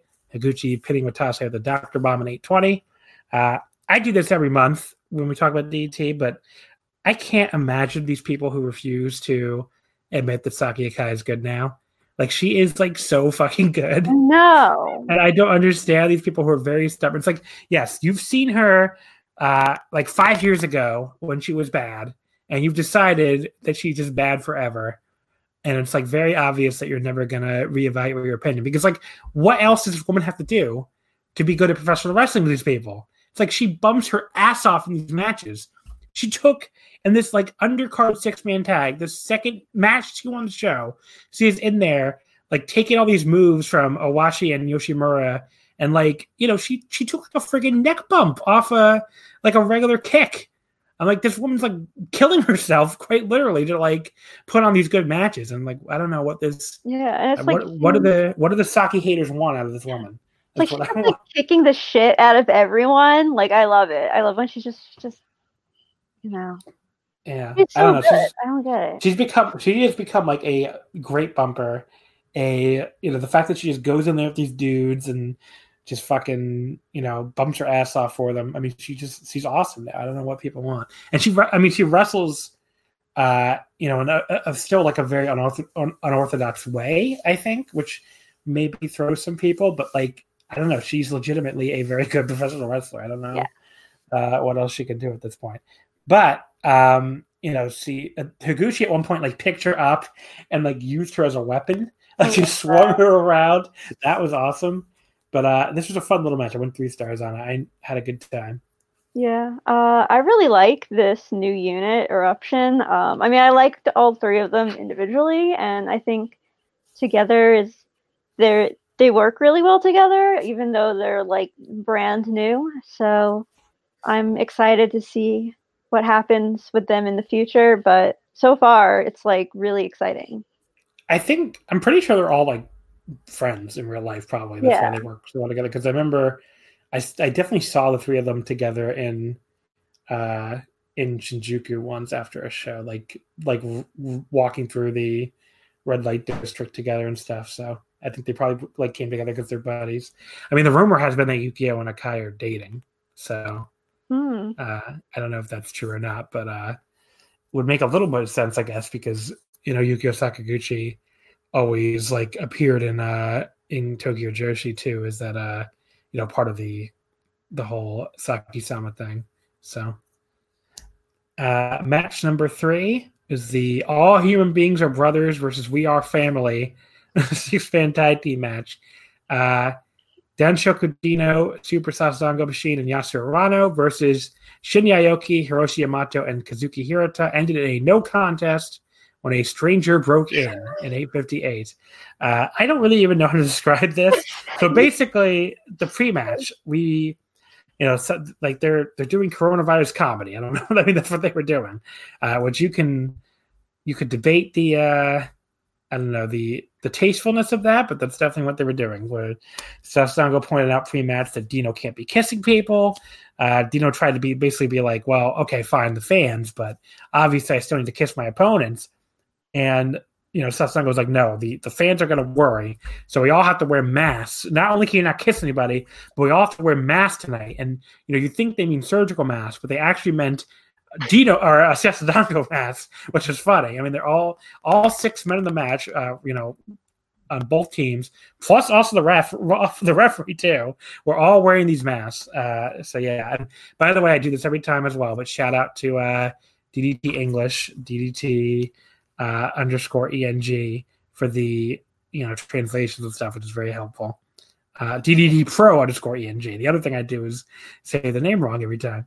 Yeah. Uh, but yeah, have, the I always have the the thread that uh, they do open while I'm watching the show because like otherwise I'm gonna be completely lost. Yeah, I mean that's what I do too. And like I try to, I try to look at it because I could be like, well, let me try to like uh, practice my terrible Japanese, but like I end up having to go to it very quickly. So yeah, it's like I have like Twitter open on my phone and then like wrestling on my screen. I keep like you know looking back and forth, and it's very helpful. But yeah, so the match ended with an, an eighth person in the mask just came in the ring, and the lights went out, and there was a horror scream, and then we just move on. Like I everybody's gone, and they I, never mentioned it again. It was so good. Like when they when like the guy takes off his mask, and you're like, like I like seriously just thought it was gonna be like another wrestler. Like I was looking at his body and thinking like, who could this possibly be? And they took some mask and everyone's like, who the fuck is this?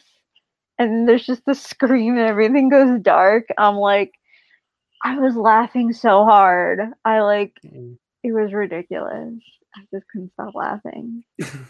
and a match, match number four, the three-way tag team match. Uh, Shima and Soma Takao defeated Harashima Yuki Ueno and Masa Takanashi and Makoto Oishi. Uh, Soma pinned Oishi with the Mad Splash in 922.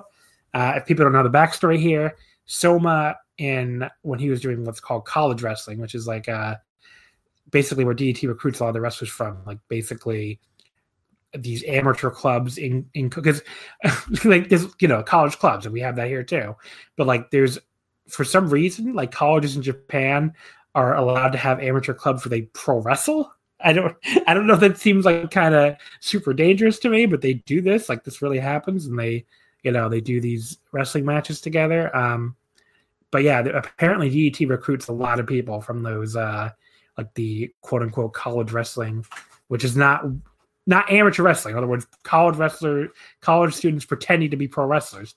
Uh, I guess it would be like backyarders here almost, but uh, you know, a little more structured. But uh, yeah, so they basically you know pretend to do this college wrestling thing.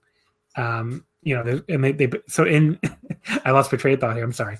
In the college wrestling thing, Soma Takao was Bima, which is basically obviously a Shima ripoff. So uh, he's always been a huge Shima fan. So we basically had Shima and Bima, you know, teaming up here, which was really cool. Um, you know, the the ex Bima looked like he was having the time of his life in there doing all these double team moves with Shima. So uh, it was great fun. He obviously pinned uh, Makoto with the Shima's original finish, one of Shima's original finishers, uh, the Mad Splash. So, you know, really fun little match. Three stars again. Uh, you know, good little match. Yeah, I didn't have, I didn't know any of that about how I didn't have it, and and also like, I, you know, I I'd never watched like Shima really before, be like because I just don't watch Dragon Gate. Uh, yeah.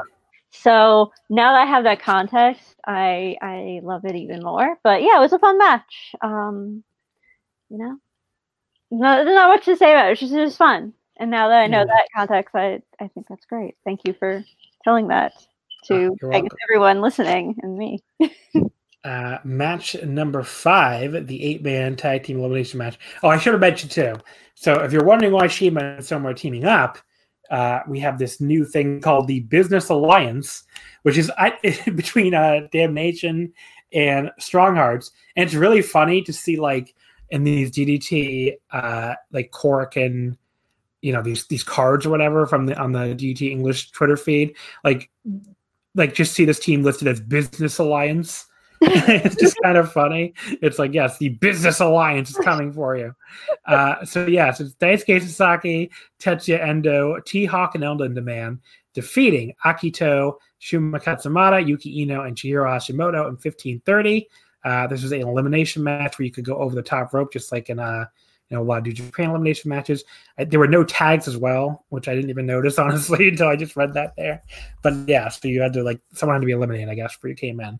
Uh, so yeah, the, the first elimination. Well, before that, first of all, I thought Chihiro and Eno were working really well together, which is funny because they were not working well together last month. But until Chihiro, Chihiro finally like accidentally killed him with a running double sledge. Uh, El Lindaman eliminated Shunma with the Aka Chochian in 441. Uh, Lindaman and Chihiro ended up both on the apron much later after like eight minutes had passed and you know they they basically fought all the way out there. Chihiro was like a friggin' house of fire before that, like wiping everybody out. She was she was awesome in this match. I mean, like, uh, probably you know one of the highlights for sure. But she and El Lindaman ended up on the apron together, and uh, Eno basically you know after they took turns trying threatening to like German each other on the apron or off the apron. Eno just ran over and sent them both to the floor instead, which was probably a lot safer. So there you go. Um, you know, after that, Akito or Sasaki eliminated Ino with the Sasaki Hurricanrana in 1404. Akito then turned around and eliminated Sasaki with Inside Cradle in 1410. So that meant that Akito won the sword. Uh, so he was now the new holder of the right to challenge at Saitama Super Arena sword. And this match came down to Akito against Endo and uh, T Hawk.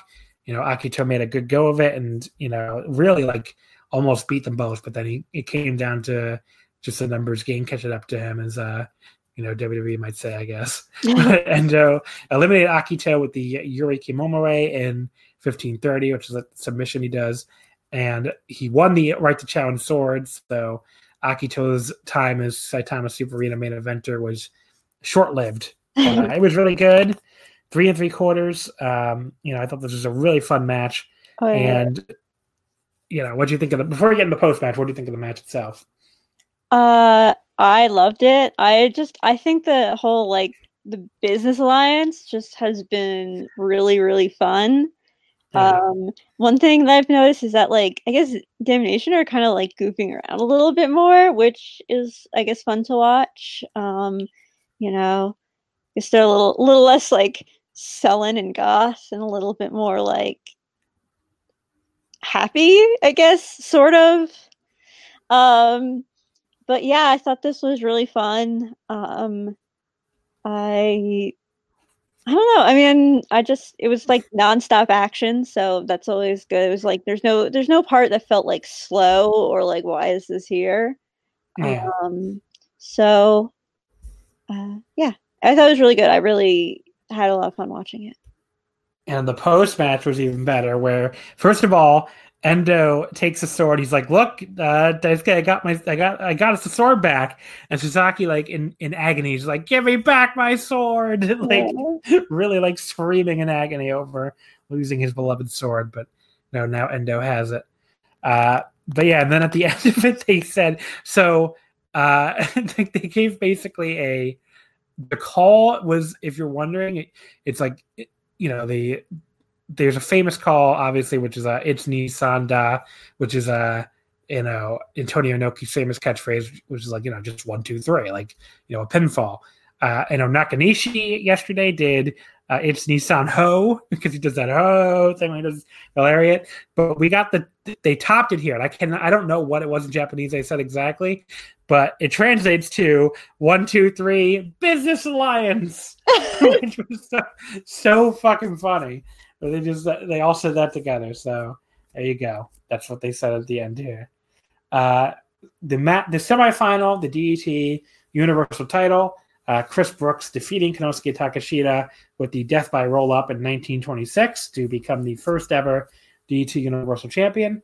Uh, first of all, the pre-match video. Shout out again to uh, Mr. Haku of the DDT English update, who did a great job with this uh, intro video. I would love to ask him about it and be like, because I I watch like a, a, lot of like these, you know, because I'm a terrible weeaboo. I watch a lot of these like NHK World like English documentaries and stuff, and I felt like that's what he was going for. Like he was a very, um, you know, like a very like NHK World esque kind of like voiceover.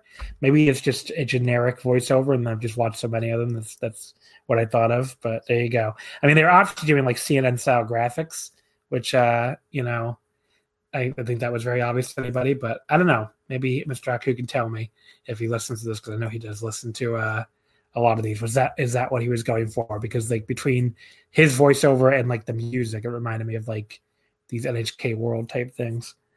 Um, but yeah, so I guess because it's you know this, the title's supposed to you know help DDT spread to the world. That's why they did this English set, you know, this English video with like Japanese subtitles. Um, the match itself, uh, it, it's a weird one where like I, I did I I definitely liked it but I thought it was way below their KOD title match from last year. Yeah, that's like uh, it just felt like, like yeah. I, I mean, yeah. it was it was good, but it just felt disjointed. You know.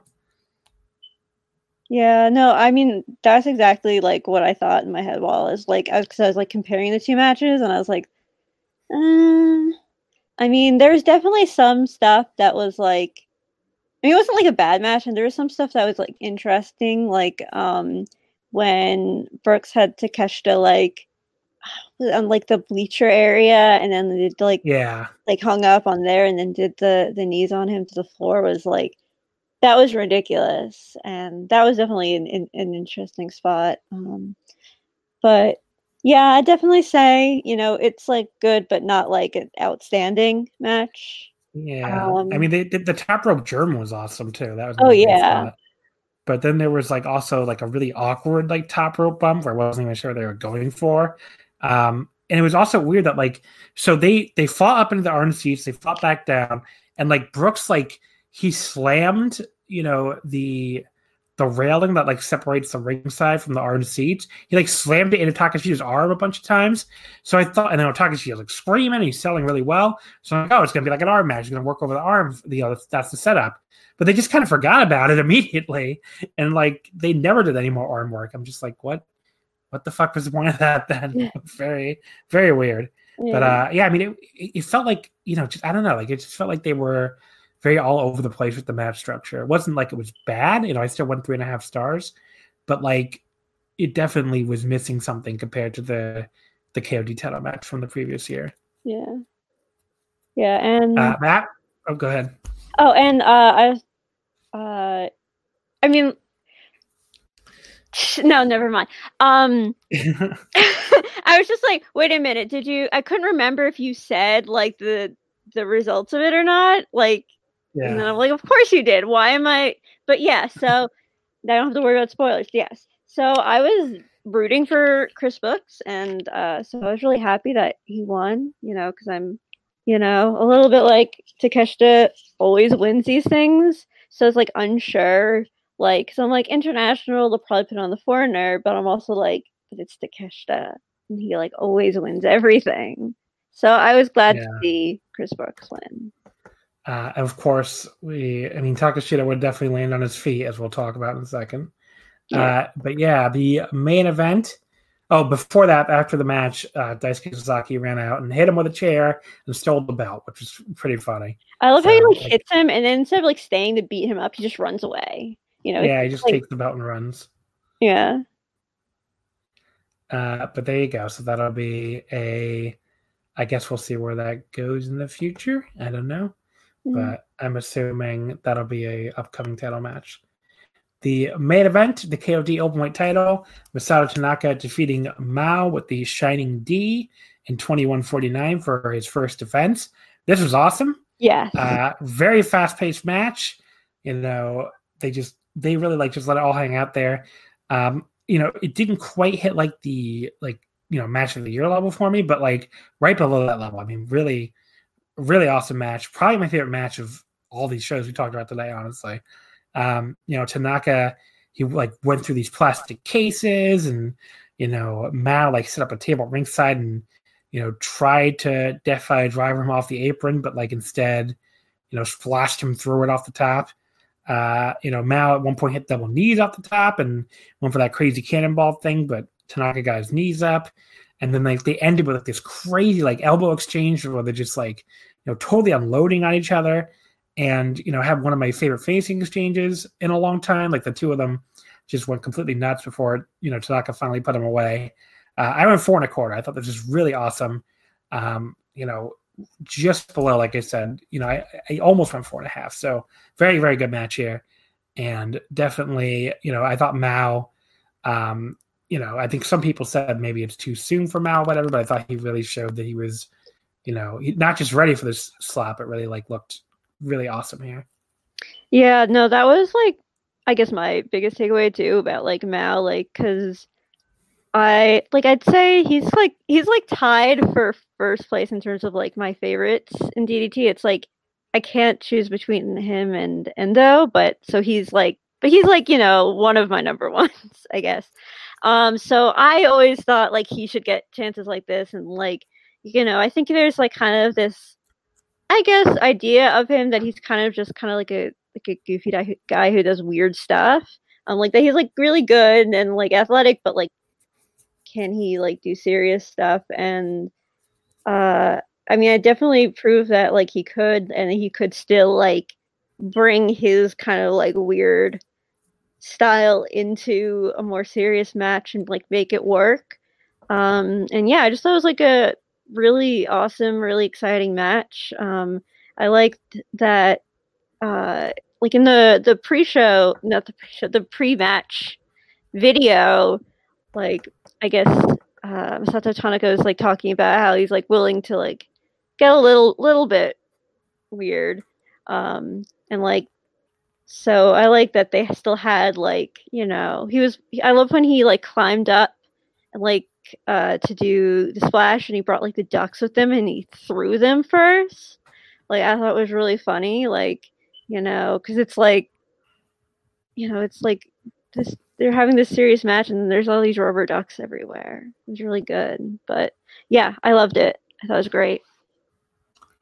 And you know they really really awesome main event. And, you know like you were saying like mao i do think there was that question of like how will mao's uh you know wacky style really translate into like a big main event?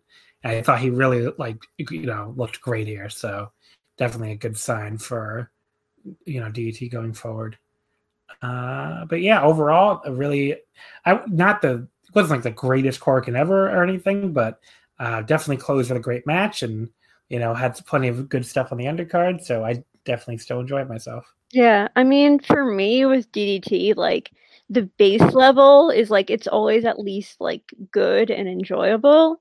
So this was like you know like i never i never like hate any ddt shows. I feel like so this one was like above the base level like i thought it was like very strong show um probably like not like show of the year or anything but you know very strong very enjoyable uh, lots of yeah stuff i agree so let me see what's coming up here for DDT. Well, tomorrow uh, in Nagoya, we're going to have a KOD tag team title match with Yuki Ueno and Naomi Yoshimura defending against Danshoku Dino and Super Sasadango Machine.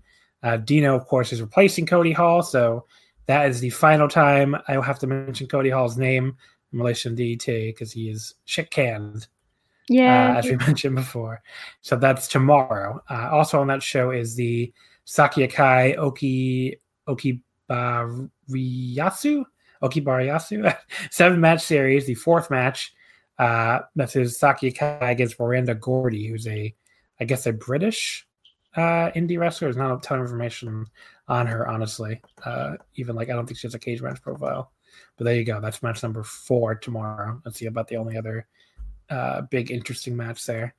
Uh, the on the March third at the Kitazawa Town Hall, we have Harashima versus Shinya Aoki for the DT Extreme title. Uh, there will also be a battle royal, uh, the time difference battle royal, which is basically a Royal Rumble, and that will be for you know to for the I, I mentioned earlier the vacant uh, black right the challenge gauntlet, which again was vacated by Cody Hall. So that will be filled here on March third. Uh, and that's pretty much it for big matches coming up in DDT. Oh, Tetsuya Endo on April 7th in Shinjuku Face. Uh, so we're having a Damnation show, which is called Damnation Illegal Rally Returns. uh, Tetsuya Endo will have his eighth anniversary match against Ryuichi Sekine, which is the first time uh, he's ever faced they've ever faced each other. So that'll be interesting. So there you go, some big DT stuff coming up, and they also announced for Wrestle Peter Pan during this Korakuen uh, Marufuji will be there. Uh, Meiko Satomura will be there, and Kenny Omega will be there. So I guess Kenny got his immigration problems worked out. Uh, I mean, like what I heard was that he was still using his like New Japan work visa. Like New Japan wasn't trying to ban him. He was just like doing something illegal and like probably yeah. wasn't aware that that's like he couldn't he probably still thought like oh like i'm i'm still like a, a resident of japan right because i lived there for so long but you know well he's not so he has to he has to get a new visa and he didn't he yeah forgot. so I, mean i've heard i've heard some stuff too that i can't repeat on the podcast honestly but uh you know he if let's say if he had a like six month ban that would be over so I'm not saying oh, he did or he didn't. Okay. if he, oh, and no, he, like, I mean, that would make sense going along with like if he did something illegal with his visas that he would, you know, yeah. Yeah. Uh, so, you know, pay your taxes, kids. Yeah. All right. So, other than that, uh, that'll about do it, I guess. Yeah. What? I guess go ahead. You got some plugs for us here? Um, I guess okay. Um, well, you can always find me on Twitter, uh, mainly talking about anime and reblot, retweeting pictures of uh, Ibushi Kota at uh, it's Twerry colored, uh, C H O E R R Y, and then colored spelled the British way. So, okay. so I have it. If you don't know what that is, I have it in my. I'll have it in the show description. So you can definitely check it out there. Uh, as far as Omakase goes, um, you can follow us on Twitter at Wrestle Omakase. Wrestling did not fit. Uh, you can give us a um, review on iTunes, which we always appreciate. Um, you know, a good review, not a bad review. Don't be like that guy who got mad that I don't like MJF. um, that's like one of my one star reviews. Is like a guy who's like, "Why did John like MJF?" Okay. I actually got into uh, a Twitter fight just yesterday with a guy because I didn't like MJF. The MJF fans are like fucking. I don't know. They're like fucking uh, militant or something. It's like they're just there's something about MJF where like they if if you don't like him, they they take it as an attack on their value system or something.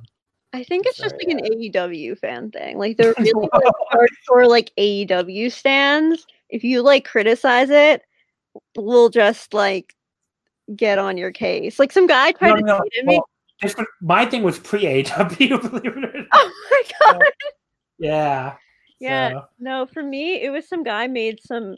There, there's a there's a thread of some terrible hot takes from some AEW fans, and one of them was that uh, MJF is a much better heel than Kenta, and I was mm-hmm. just I was not having it. It was just I'm like no, like the entire thread was just saying this AEW wrestler is better than this New Japan wrestler. Is like a bunch of people saying stuff like that.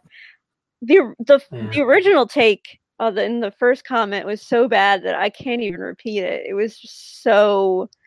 Oh my god, it was so. definitely a bad bad take free zone. Wrestling Omakase. Yeah. Uh, but it, but um, Oh God, what else was going to plug? Oh, so the Twitter. Definitely go ahead and give us a review on iTunes. Uh, check out the other Voice Wrestling podcast. Next week on Wrestling Omakase, uh, we'll be bringing back our New Japan Cup Pick'em. So, you know, assuming we have the bracket by then, which it sounds like we'll have it around Tuesday probably. Uh, if you didn't catch it last year, we basically, uh, you know, we all go through the bracket and pick our winners for all the first round matches, and then we keep going and go all the way to the end and pick who we think is going to win the New Japan Cup, you know, right live on the air. So uh, we'll have three of the same guests from last year. Um, Suit Williams, voice wrestling contributor, Nate, uh, aka Epitasis from the Everything Elite podcast. Speaking of AEW, and um, you know, what, maybe I could ask him for his MJF thoughts while he's on. Uh, and Dave McDonald from the Super J Cast. So all three of them will be back. Uh, Andy could not return from last year's episode, unfortunately, but uh, we have Tyler on from the Voice of Wrestling. Uh, another voice of wrestling contributor, more than suitable replacement. So it'll be a real fun time with all four of them uh, coming on to make their New Japan Cup picks, and we'll see if we can agree on a winner or see if everybody disagrees. Last year, everybody made fun of Dame when he picked uh, Chase Owens to beat Chase Robinson in the first round, and he ended up looking like a genius, and we all look like idiots. So we'll see if anything like that happens again. But uh, there you go. So thank you as always for listening, folks. Uh, we, always, we appreciate it greatly. Oh, and one last thing too. Oh, I should mention too. If you don't subscribe to the Omakase feed, not the Voice of Wrestling feed, you should subscribe to the Omakase feed because we might, and I stress might, be starting like a little spin-off thing, which I'm not going to reveal yet what it is, but if you listen to the start of this week's episode, you can probably guess what it might be. But uh, we're going to start that maybe in at some point. But from what I understand, it will be on the Wrestling Omakase feed. It will not be on the Voice of Wrestling feed. So if you don't, if you subscribe to us on iTunes, the Wrestling Omakase feed, you know you'll be fine. If you subscribe to the Voice of Wrestling feed, and that's how you listen to us normally, you will miss these spit-off episodes. So definitely make sure you subscribe to the Omakase feed if you don't already. All right, folks. Thank you as always for listening, and we will see you next week.